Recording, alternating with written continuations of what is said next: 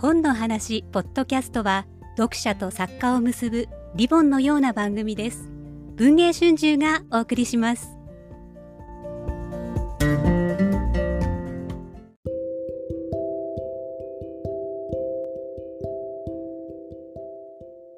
本の話ポッドキャストをお聞きの皆さん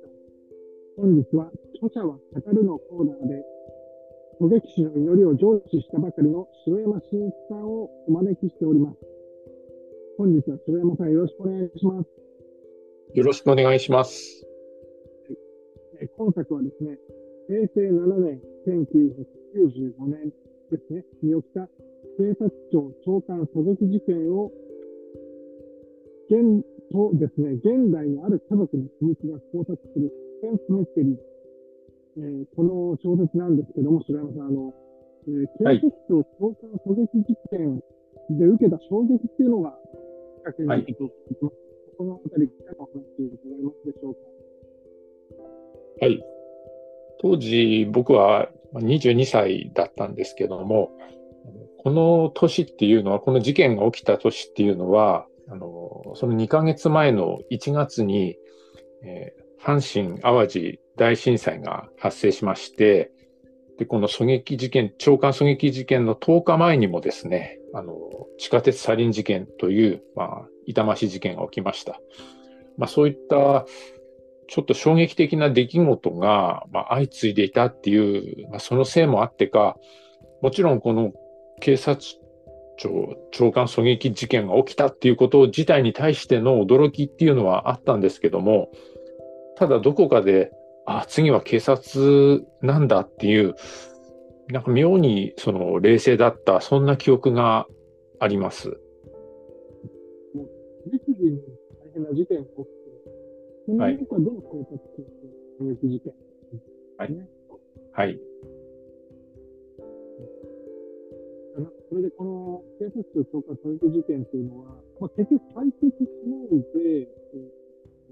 まあ、時効2010年にあるわけですけども、その時の記者会見で、そういったことっていうのは、まあ、今回の創設の一つのきっかけと言っていいんでしょうか、になったというふうに伺ってますが、そのあたり、ありますでしょうか。はい。えー、事件から15年後の、まあ、2010年に、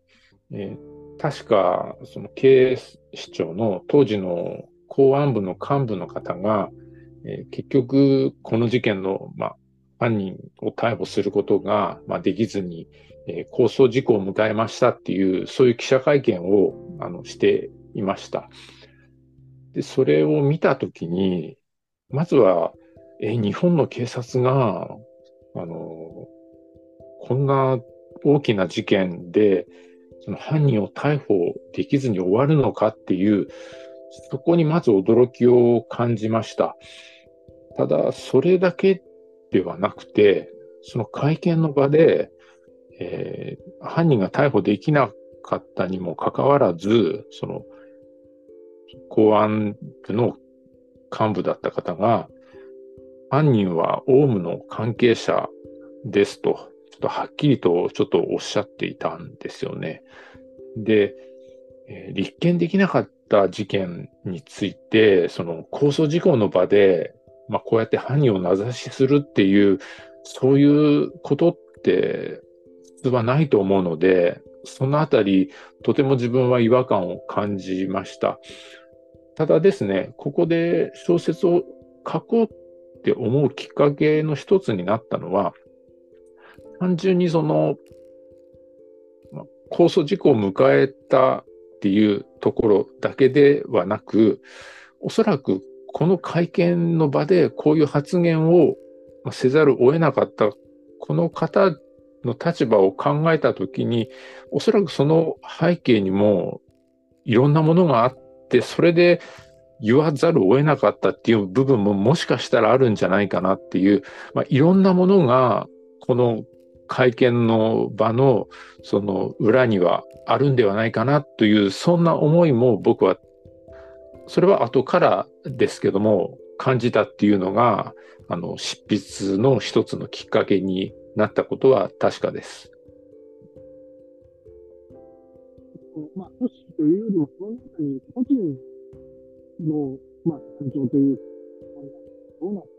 ていう興味をお持ちになってはい。でその後はどんな風にして、こう、小説までたどり着いたというか、やっぱ資料と読んでいくような感じなんでしょうか？はい。えっとですね、あの、やはり控訴事項になった後に、まあ、捜査中は、まあ、明らかになっていなかった、その、その捜査をする側、あるいはその犯人の側とか、まあ、そういった部分で、まあ、いろんな、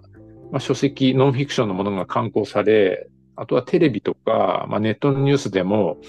まあ、報じられるようになって、でそれを一つ一つ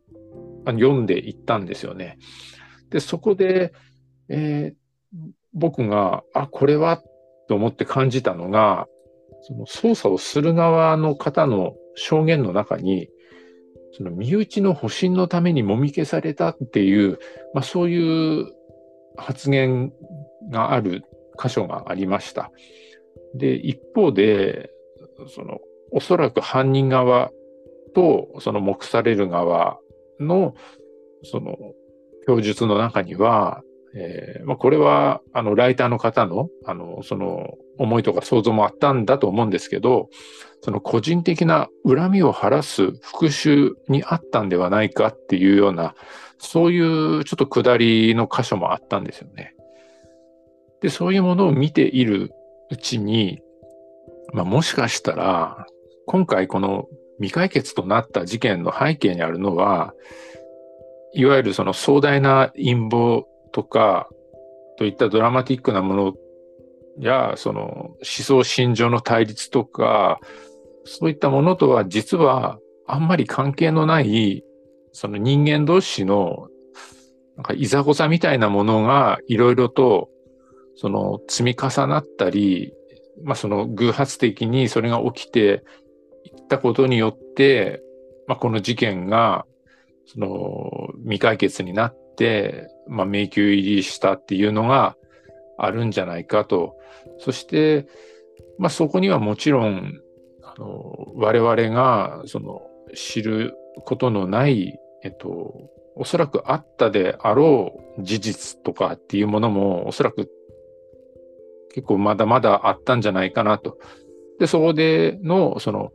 事件に関わった人々のその心情を、まあ、想像して、まあ、組み上げていく。そういうことができれば、まあ、一つ、その、深い物語っていうのができるんじゃないかなと思って、今回この小説を書こうというふうに思いました。今回あれですね、その迷宮になった部分が、本当に何があったのかなっていうのは、まあもちろん事実はわからないんですけども、まあそれがリアルに書かれているっていうのが、この小説の魅力の一つかなと思います。それでですね、執筆がちょうどですね、2000、えっ、ー、と、まあ、コロナの執筆をされたっていうことなんですけども、その間大事件が起きましたね。やり取りしてる。そうですね。あの、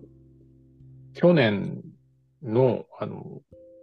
春頃から本格的に書き始めていたんですが、おそらく話は半分ぐらいまで書いたか書いてないかなっていうぐらいの時期で、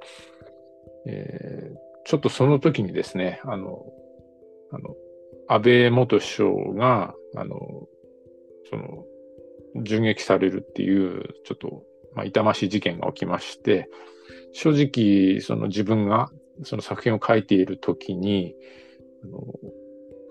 その事件が起きたっていうことで、